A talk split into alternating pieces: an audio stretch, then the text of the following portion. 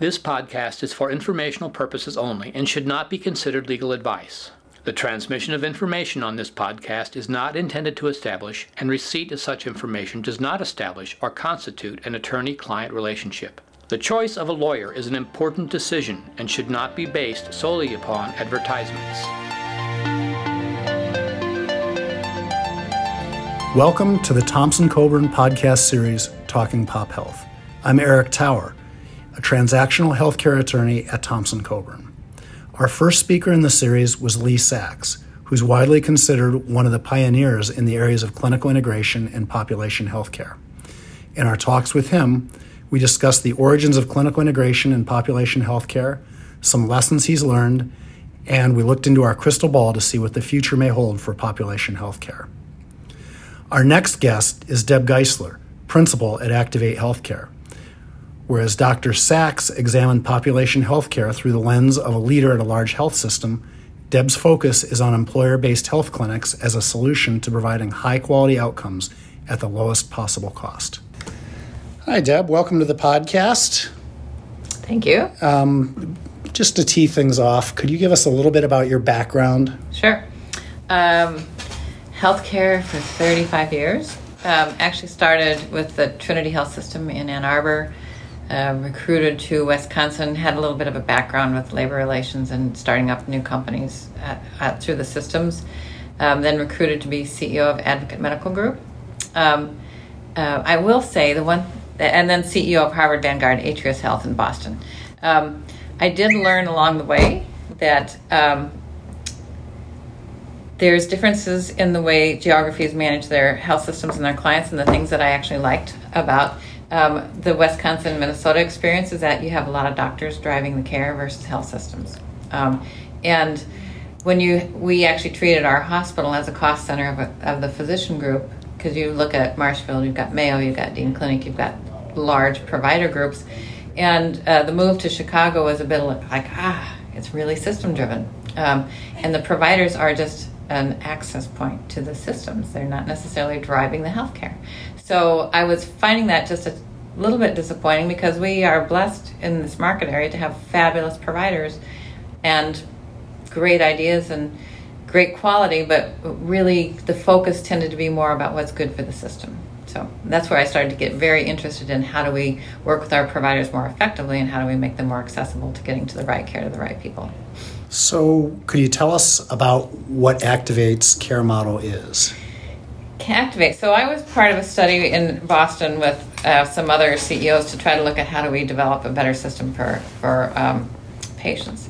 And it was also at the same time when there was a whole push around consumerism, and the patient was supposed to make good choices. And I used to say I've been in healthcare for a long time and I can't make a good choice because it's really hard to tell uh, how do you make a good healthcare decision choice? How do you identify what quality is, uh, even if you know a lot about healthcare? So, um, so I decided to take a look at how could we make healthcare better, and I wanted to see from a point of view of the patient.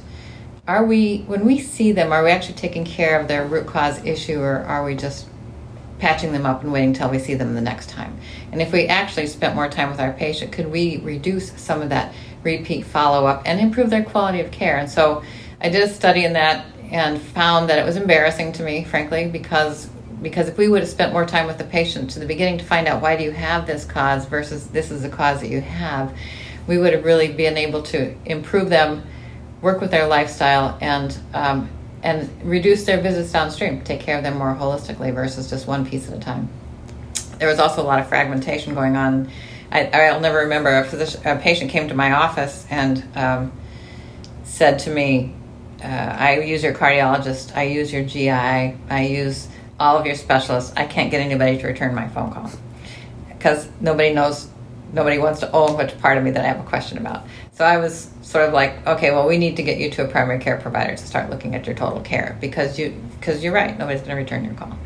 Um, so the key to me was putting primary care back in the center. And I was uh, I was talking, um, giving a talk in New York at Columbia University to talk about healthcare and how we could improve it. And I was introduced to my business partner, who was CEO of Steak and Shake.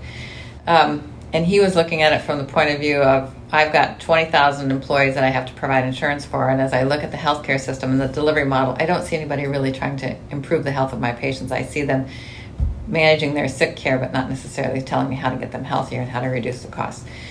So we got together and created Activate Healthcare after, you know, my story about how I thought we could improve health and his story about nobody's managing the cost. So so when we decided to get together, I had several um, rules that I wanted to make sure that we followed if we were going to create an organization. And the first one was uh, we need to hire the providers full time.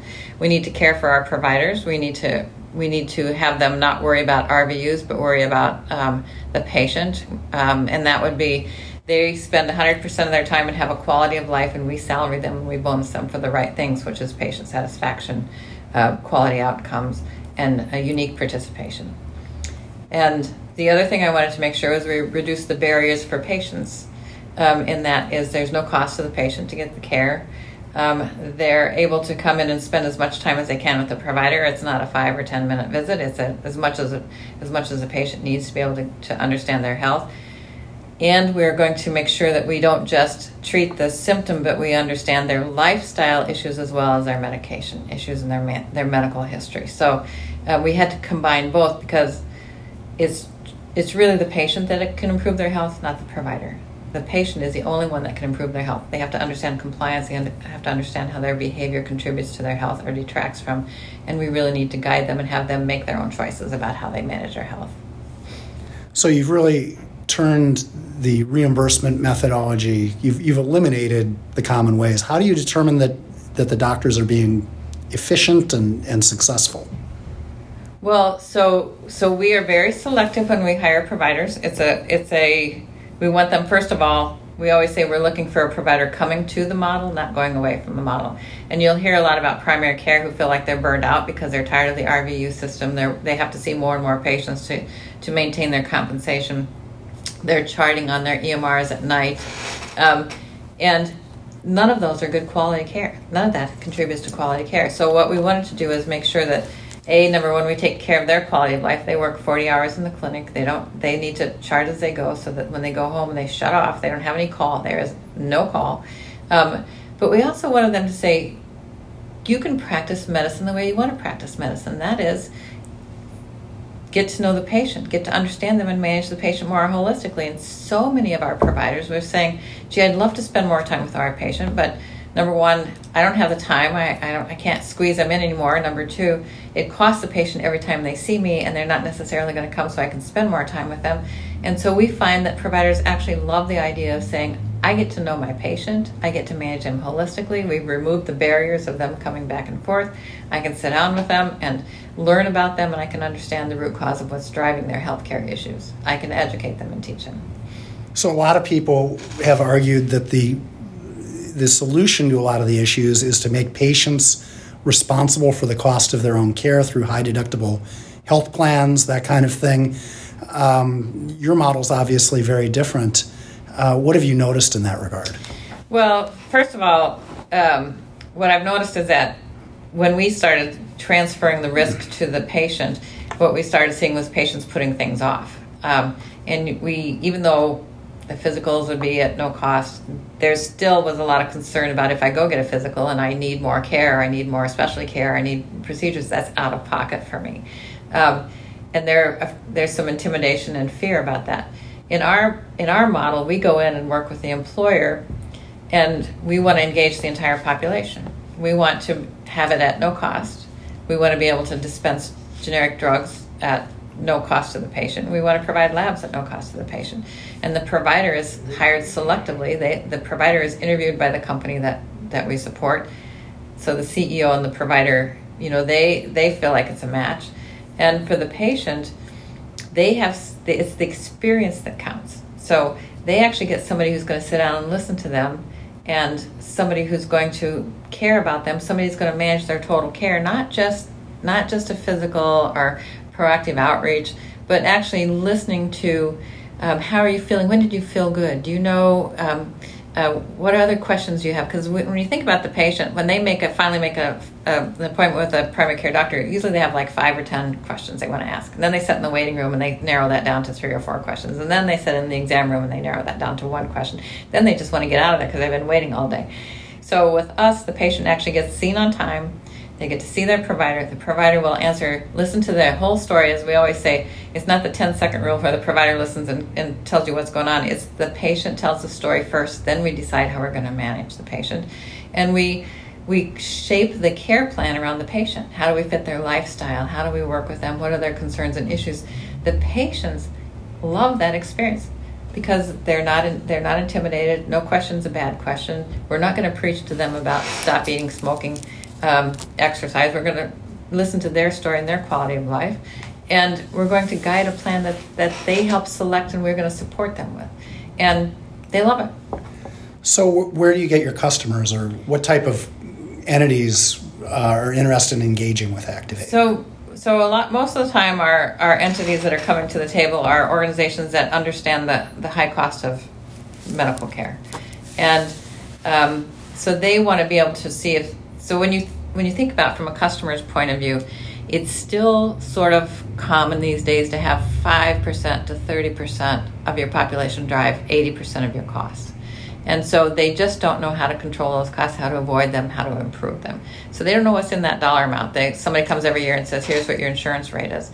So they're looking at how do I control my costs. Then when we talk to them, we're actually trying to engage the total population, which is there's 40 to 60 percent of any given employer population that's not accessing health care at all. They're waiting until they get to that catastrophic event.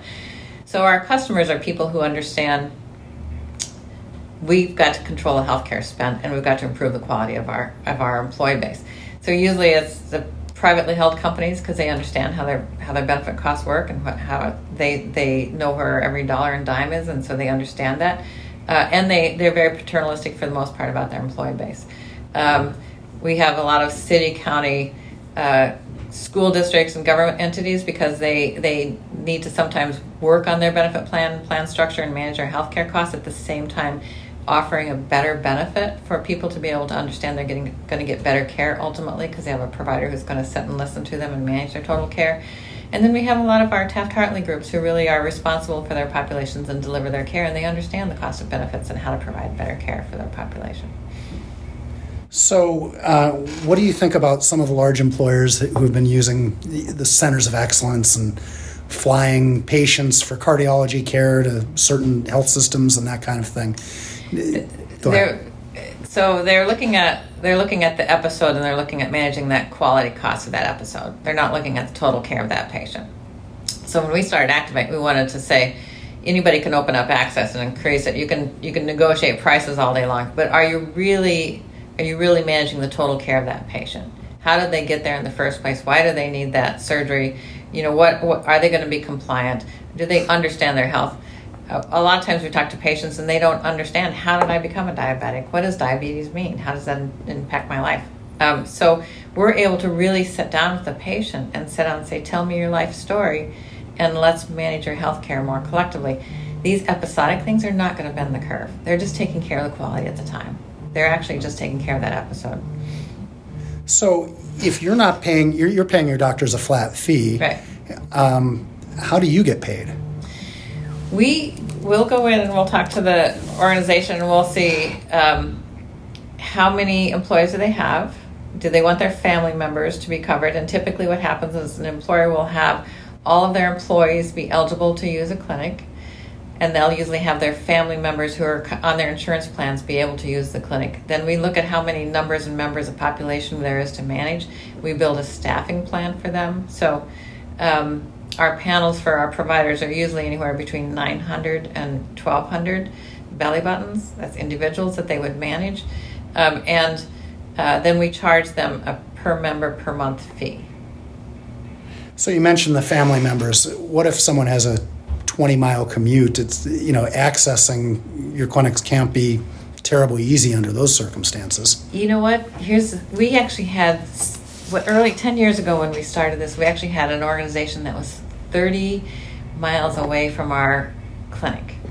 and they wanted to join. We allow other organizations to join. We work the staffing around it. So we may start with one employer, but it, but after two or three years, we may have ten employers in that clinic, and we just keep adding staff to it and adding more population.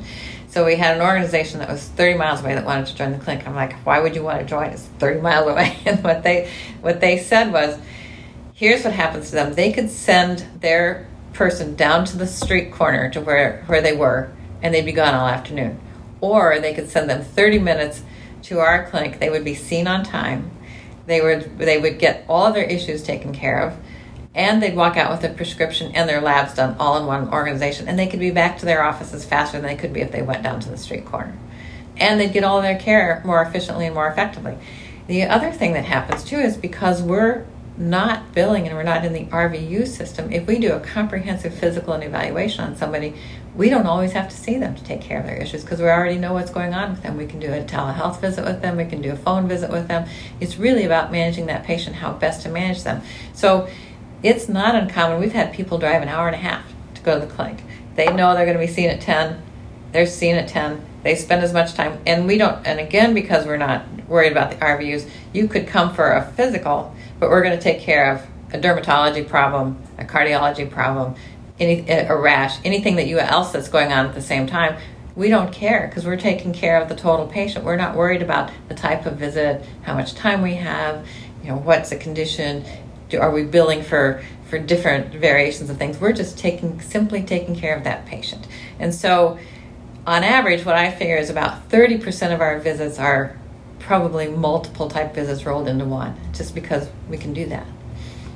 So if you're working with multiple employers in a geography and you have multiple clinics, do people have to come to the clinic at their workplace or you know if i'm out running errands or something and all of a sudden something happens can i can i swing by you know, i'm getting sick most of our most of our employers like the idea of sharing not only sharing opening their clinics to have their populations come in but sharing to say um, if your family lives in a, a community where there's a, another activate clinic that's close they could go to that clinic or they could come to the employer-based clinic. They have actually have access to any one of the Activate clinics in their region, um, and it makes it nice and convenient. The other thing that we do a little bit different is we we understand our our employer organization population, and so the hours are really built around the population. So we know, as an example, school districts like to be seen earlier before they get to their classroom. So our clinics may be open at 6 a.m. We know that with some of our Taft Hartleys, they're really they like really come after work, so that's really busy between 3 and 7 p.m. So our hours are variables across each of our clinics based on the population we're serving. Um, the one thing we've found is that most people don't like to go on Friday afternoons and Saturdays because they don't need to because they have so much access through the week to, to come in same day or next day. So, what's to stop me from opening up Eric's medical clinic and you know having a doc work there and plop someone down in an office and just doing this? I mean, how is this different? Do, as I always say, the first thing is uh, it's good to have primary care and make it available, but you really have to be able to have proactive outreach to get all the right people in ahead of time, not just wait until there's a, um, a condition that has come up to drive them to it. You have to have a provider who's going to say, let's get to the root cause of what's going on with your.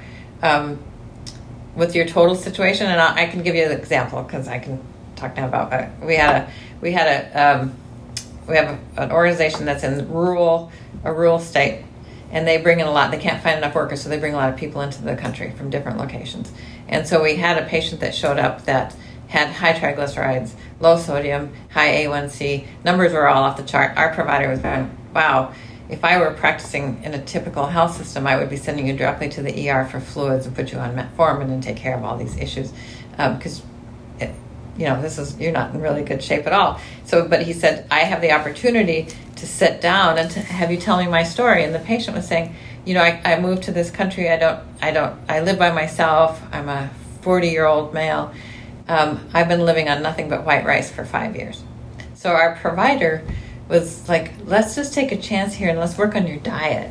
I'll give you a little, we'll, we'll, well, I'm not going to send you to the ER. I'm going to work on your diet. We're going to work on some other things, but I'm not going to send you. I'm going to m- manage you. Doesn't cost you anything to come here. We're going to work on it. We're going to take care of it. And the numbers were down within three weeks. It, now, if the patient hadn't gone to the ER, absolutely they would have gotten quality care, but they would have gotten quality care with the symptoms that were showing up, not with the problems that was going on with the patient. So, how would you compare the, the care that Activate provides with some of the systems that say they're involved in population health care? We actually have a contained population, so our providers are dedicated to the population. They actually, we manage the cohort's progress or not progress. So we can see year over year, are we actually improving your care? Are we taking care of your family? We're seeing the same patients. We have, we have our very first clinic we opened that was 10 years ago. We're still seeing all that, all those patients. So we know those patients really well. We know their lifestyles, we know their work styles, we know their health conditions, we manage their referrals, we manage all of that. So so we really understand the intensity. And as I always say, if I were still over a health system, when the patient leaves the door, I'm not really, they're not part of my problem that much. When a patient leaves our door, we worry about everything they do. Are they getting enough sleep? Are they taking their medications on time? We've literally had our providers go to the floors of a manufacturing company and make sure that the patient's taking their patients their their medications at the right time or taking care of whatever their issue was. So we really have that freedom not to just see the patient how we want to, but go visit them. We can get out on the floors and see them. We can go to their houses. We can see whatever it is we need to do to take care of them. So, so the difference is it's much more intensive about worrying about the total care of the patient, and it's not just about pop health and looking at the data and saying, oh, we've we've got high high risk patients over here, and we tend to look at the data and say. You know, we should be managing the high risk population. Well, these people down here who aren't engaged yet, and a lot of systems treat the people they see but not don't know about the hidden population that's laying out there to be seen.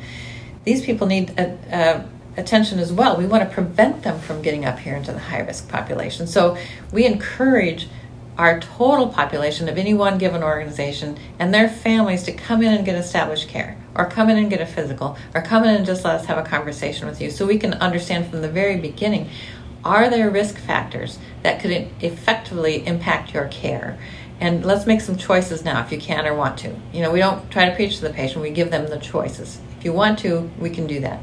But catching people early, getting them engaged, we can actually see how we're managing them and avoiding them becoming a diabetic. We see so many people who are pre diabetic that don't understand what it means to become diabetic. And then we can measure our real care at that same population, that same cohort, year over year over year. And presumably you've done that. I mean, what kind of results have you achieved? We, we, we, I don't have the data in front of me, but we do it by organization, so we can actually we actually start with the patients who've come in to see us versus some patients who don't. Their conditions that they have, and and uh, have they improved or maintained? And so we give an annual report every year to the clients to say, here's the populations that we're managing, here's who's improved, and here hasn't. But I would say overall, we probably see um, probably two thirds of the population that we're managing get see improvements. So. And how does that translate into the costs for the employer? I mean, you're you're an add-on for any self-insured fund or whatever way they choose to elect to get coverage. You know, on, how does this help them? We have over 150 employers, and on average, they get a dollar fifty in return for every dollar that they put in. Um, and and then not only that, but but as an example, our first organization we brought in the first year, we reduced their healthcare spend by 28%. But their trend going forward is usually, uh, of our population, is usually 0 to 3.5%. It's not the 5 to 8% that everybody else is getting an increase in their insurance plans because we know the population, we're managing them effectively. Here's the other nice thing, too.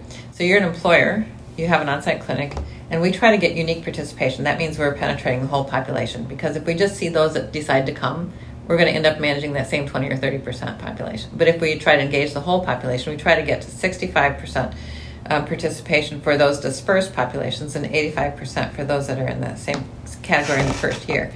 So now, if you're an employer and you always kind of focused on that you know, 5 to 20% the drug, your 30% cost. Now you have 85% of your employees engaged in a clinic. Now you have a provider team that's committed only to you. And you can sit down and go, gee, what, what are the biggest problems with my employee population? How do I design my benefit plan? I've got savings now, I've saved dollars, now I'm managing it, now I have a team that's managing my population. How do I design my benefit plan? How do I encourage, is there some programs we should take on? And a lot of times the CEOs will say, you know what, let's do a, an effort long uh, year long prog- program on how to uh, manage tobacco abuse or we know nutrition's bad for maybe we have a trucking company where it's hard for them when they're out. How do we how do we show them how nutrition works? Or we know exercise is bad for people who uh, truckers again that might be a problem where they don't get exercise. And so we've actually seen some videos and helped work with that.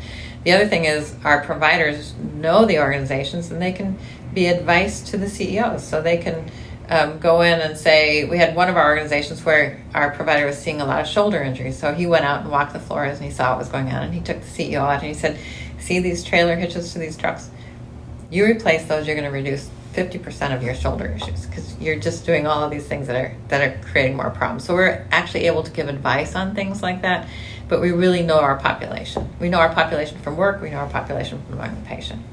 So if i'm an employer and i got uh, people on my team, and I now know what's going on with my healthcare spend, and I'm saving money. Why wouldn't I want to do that?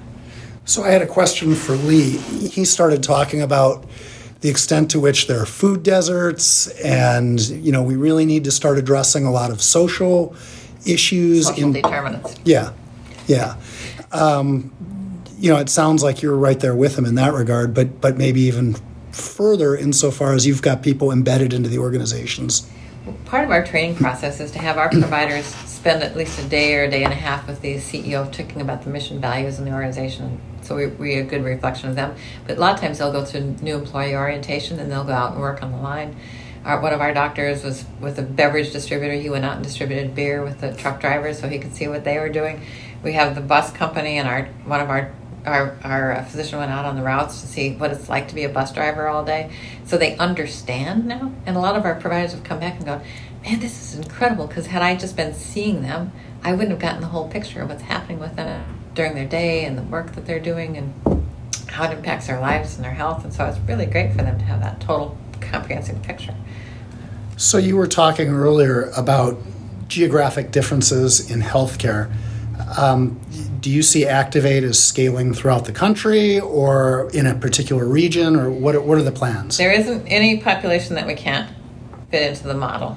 Um, so we have organizations that are as small as 25 employees, and we have organizations that are as large as, um, you know, 100,000. Um, but it's really about how do we um, how do we scale with staffing and the training, and make sure we have uh, appropriate access for everybody who's eligible. So it it literally we have we're from California to Maryland.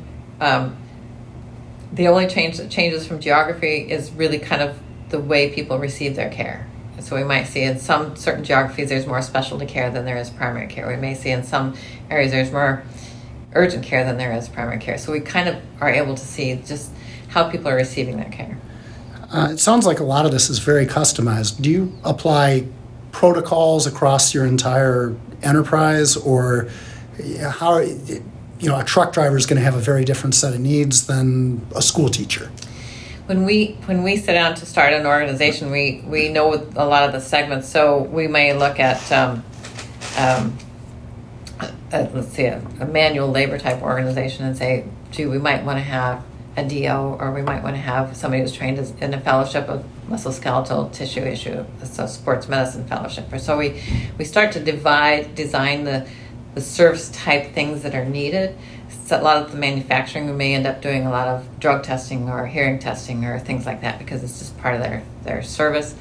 Um, but we really try to create the team that's got some knowledge about how to work with that population. So it is it's customized to the to the organization, but it's also the delivery of care is is pretty darn consistent. So we we really do a lot of measurement, quality review, grand rounds, um, shared chart reviews to make sure that we're delivering high quality care.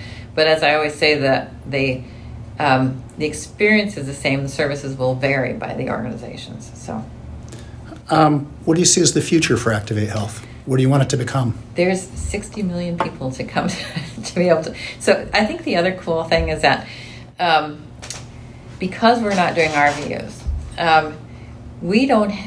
we can put providers in places where they would never be able to make a living. So uh, we had a Nassau medical director move from the state of Washington to southern Indiana because he wanted to be a farmer. He could not have lived in that small community and had a good living and been, been able to treat patients they want to. So we have no, we can do rural, we can do big city, we can do medium sized because the providers like the model. They love it. They love taking care of the patients and seeing the results and seeing people get healthier.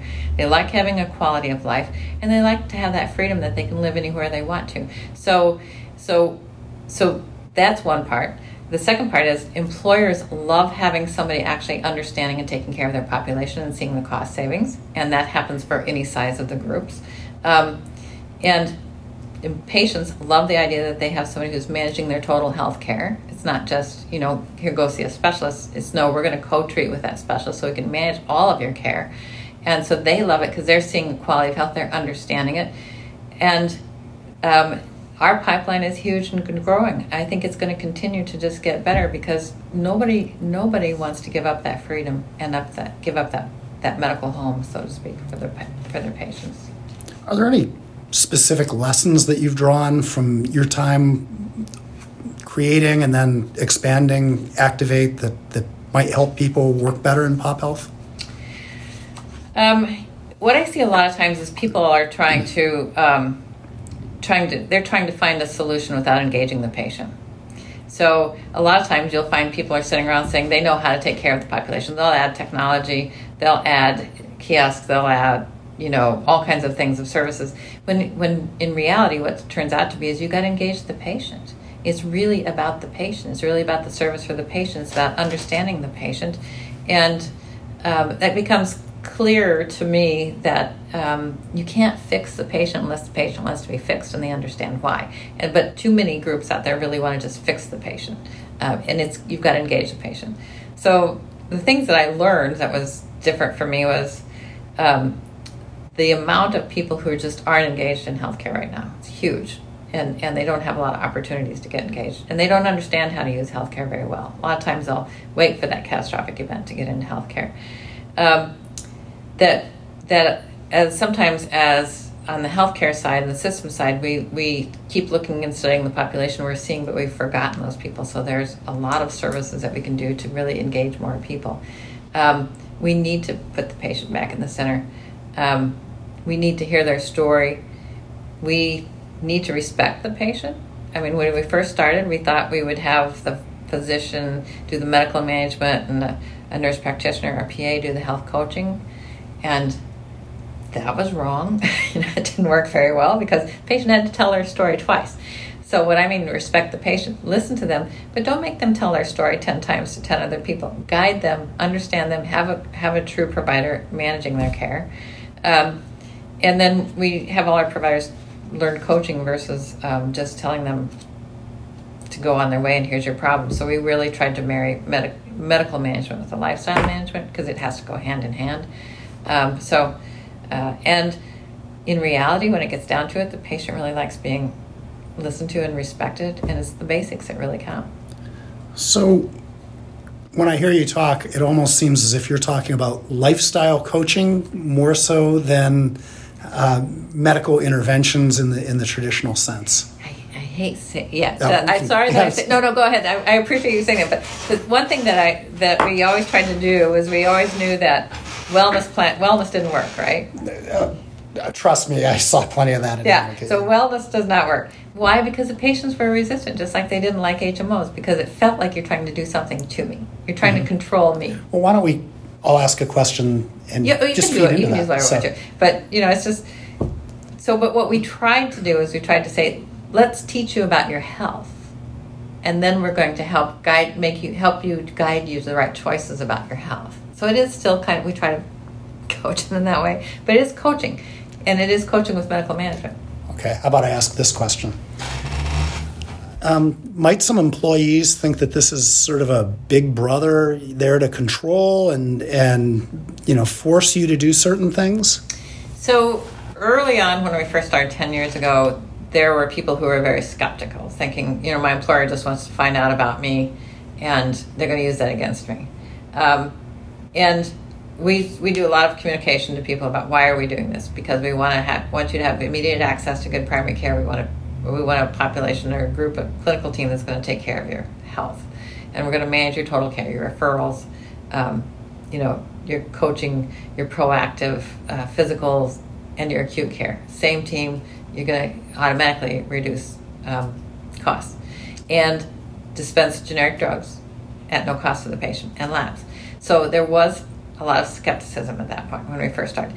Over the years, there's been more and more cost shifting going on across the country, and it's just hard for people to manage their healthcare dollars because they've got huge deductibles.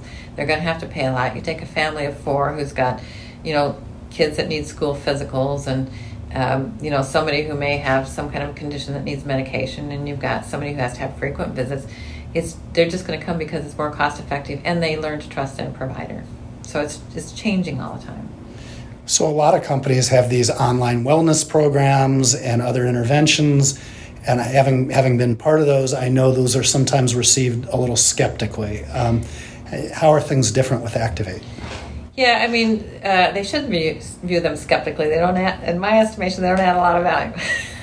but because um, you don't know the person, you're missing pa- part of it. It's sort of like I also feel like when we're just doing HRAs, you know, or uh, biometrics, you know, we'll do the biometrics and people think they really contributed something. Well, you're getting half of the story. You're getting some of the numbers, but you're not getting that why they have the numbers, right? So you need the total picture.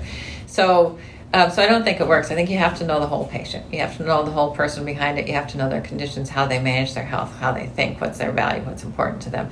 Um, and people like to learn about themselves, but they don't like to be told what to do, and they don't like to be forced into trying to follow a category or um, fit into a pattern. So, so we don't do that. We try to respect each and every individual who walks in and try to try to work with them about how they want to improve their care or not. So, frankly, some people come in and say, I'm not improving my care. you know, I'm not, you know, we'll have a lot of patients come in and say, look, you know, I'm big boned, I'm never going to lose weight, my family's always smoked or always doing that. And the first thing we go is, all right, those are your choices.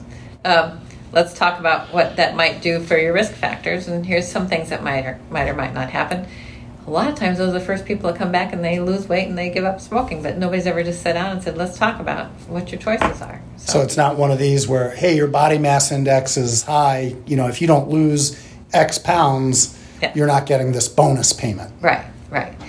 It, it's really about the only again the only person who can change and improve is the patient if they understand that. So yeah i mean it is it is letting the patient do the talking and it is letting them help decide I, I want to do this or I'm not going to do this. But it's it's about an education and understanding and respecting them. So. so you would say the free will lives in Activate Health? I would say that, yes. I believe that's true. So I've had some arguments with the providers that go, best practices, we got to do this and this. And I go, best practice first engage your patient, hear from them. And, and frankly, a couple things I see happening around the country is that um, people have a lot of choices where they can go, right? There's a lot of urgent cares everywhere. Um, and there are people who will actually give people what they what they want. I mean, one of our first patients, the very first patient that walked in in the first clinic that we had, they came in and said, "I'm going on vacation. I think I'm catching something. I need an antibiotic." We're like, "Well, no. I mean, it doesn't require an antibiotic." but they were. But a lot of times, patients have gotten into the mode of directing their own care they'll say, I think I need to go to the doctor because I've got, I need an x ray on this and I need an antibiotic for this and I need this. And they'll start directing their care. And people are so busy, a lot of times they get away with it. In our case, we're have to have a lot of conversation with the patient to go, let's just first learn about you and what's going on and let's understand do you really need an antibiotic or not and what are the what are the challenges of having too many antibiotics and let's educate you on that and so it's really a learning process our what we call the activate activate way is and we train our providers on is listen first, teach what we're hearing, educate, and then coach on the patient what choices would you like to make. And and yes, there's the the latest and greatest um, trend is also to talk about social determinants. And what I say about that is this: um, when you can give a person the gift of health, when you can empower them to understand, I have control over my health we start to see that confidence build in other areas. We can't fix, you know, their their family life or, you know, or, or their paycheck to paycheck, but we can start to have them understand they are respected by a professional that's interested in what's happening with them. We want to get them the best care. We want to guide them. We want to support them, and and sometimes that turns on a whole lot of other things for that patient to be able to be empowered to do things. So, in a way, is this a throwback to the practice of medicine uh, that frankly predates my lifetime? Not mine. I'm older than you. so I, I remember when community hospitals used to be just community hospitals and not, not big business. But um, yeah, it is. It's sort of back to your old general practitioner who managed everything. It's just that we got a lot more resources that we can use more effectively. So um, and we have more knowledge and we can we can see things earlier and faster. But um, but I but I think um, I think our patients really really like the idea that somebody listens to who they are, why they're different from you or from me or from anybody else, what's unique about them. Our providers like learning that. Originally, I thought, gee, are we gonna, are the providers gonna like being in a being in an organization where they're going to see the same people for the next 20 years? And so it was a worry to me when we started this. I thought it's going to be interesting because, you know, our first provider, he, he had 20, 2,100 patients. And I thought, he's, is after the first year, is he going to say, oh, I've seen enough of these people? and what, in reality, what happened was he got to know each and every one of those people as an individual. They're all unique. So it's not like he was seeing the same thing all the time. He was seeing a unique, 2,100 unique, real people with real issues and real things going on. Versus if you're in a health system practice, a lot of times what you're doing is you're seeing flu, cold, allergy, flu, cold, allergy, but you miss a person sometimes in there. And so they, I mean, they love what they're doing because they're actually putting all the pieces together and saying, they came in for strep throat, but guess what? We found out that they have all these other things going on. And we've had some incredible cases in that capacity. You did a great job telling your story. So it's a, it's a it's a good story. I mean, it's people will love it. People, I said in my lifetime, it's the first time I've seen happy patients, happy payers, happy providers all in the same. Usually, all three of those are miserable. I know, I know. It's pretty fun, actually. I mean, the providers are they like it, and they like the freedom. I think from from yes, people are like, oh, you're salarying them. Are they going to do the right thing? Well, no, treat them like adults. They're empowered, brilliant people that understand the process and they can manage that population. So what we say to our provider teams, this is your population to manage. And we've seen, you know, we work in a company where the nurse practitioner they they were high craftsmen, so they'd bring them in and they'd be from other states. And our nurse practitioner discovered one guy who found out that he was diabetic, had no idea he was diabetic, and he started to see blood, um, his you know veins starting to stick out and see infections coming on his foot. She literally went to his his place of work every day to make sure he was cleaning his wound, taking care of it, and making sure he was doing the right medication until he got on the right track. But they love it because they can do that. Because they have that freedom to be able to do that. They can take care of their patients however they want to. And we say to them, you know, person, if they want to do telemedicine, they're still doing it with the same team. It's not fragmented. If we want to do phone calls, you can do that because you now know them really well and you can do that. Um, so, and the providers have the opportunity to work with the employer and go, we're changing our formulary. This population needs a whole lot of these kind of medications. You know, it's it's what's not to like for the provider, what's not to like for the patient or the payer. So, anyone do house calls? so here's the story. Yes. Um, so we had a patient that that we were taking care of, couldn't couldn't get transportation, couldn't get to, to the facility they were at, was not close to our clinic. Our provider said, you know, we'll go over there and take care of them at their house. Unheard of. it's fabulous. Yeah. It's pretty much fun. Excellent. So, yeah. So I'm going to start listening to your podcast because it's pretty cool. Well, that's